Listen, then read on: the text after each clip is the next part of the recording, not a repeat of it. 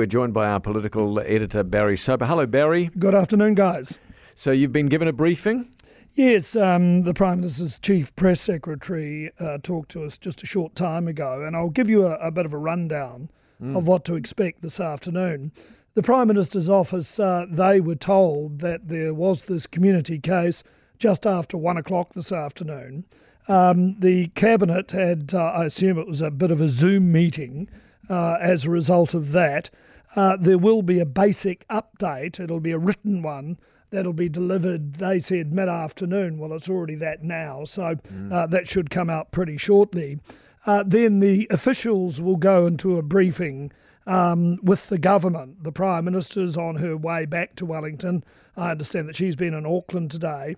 Uh, Cabinet will meet after that officials' briefing, and um, then they'll decide uh, what decisions will be taken, and then they'll come out and relay those decisions uh, to the media. We've been told there will be a lead in uh, to any decision for a lockdown, if that uh, is what happens as a result of this.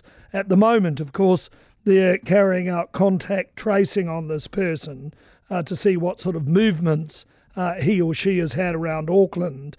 Uh, the cabinet meeting is scheduled to break later this afternoon, probably around 5:30 to 6, and then the final decision on lockdowns and what have you uh, will be relayed to the public then.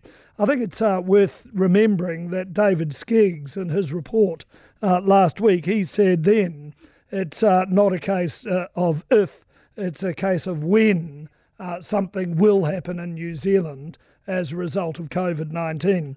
Now, uh, one of my very good sources during this pandemic, uh, I've been told, and this is uh, by no means uh, been checked out at this stage, and uh, you don't want to cause uh, any alert because of it, but as he believes this person who's carrying COVID 19, probably the Delta strain, wasn't vaccinated and was not linked to the borders and he travels between, as I understand it from this contact, uh, between Auckland and the Coromandel uh, fairly frequently. And that's the information that's been relayed to me this afternoon.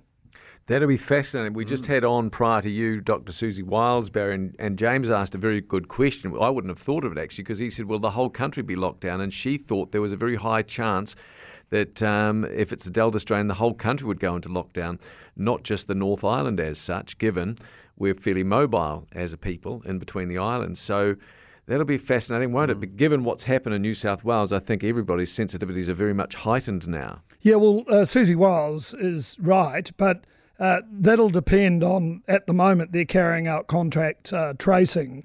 So, where this person has been moving, if indeed it is between uh, Auckland and the Coromandel, you can imagine uh, mm. the top part of the south uh, of the North Island would uh, probably be closed down in a lockdown because the Prime Minister said in the past that uh, any uh, community case will be reacted to swiftly and fairly resolutely. So that would indicate that probably uh, if it uh, can't be traced and if uh, tracing's not what it should be, uh, then there will be a level four lockdown like we experienced last year.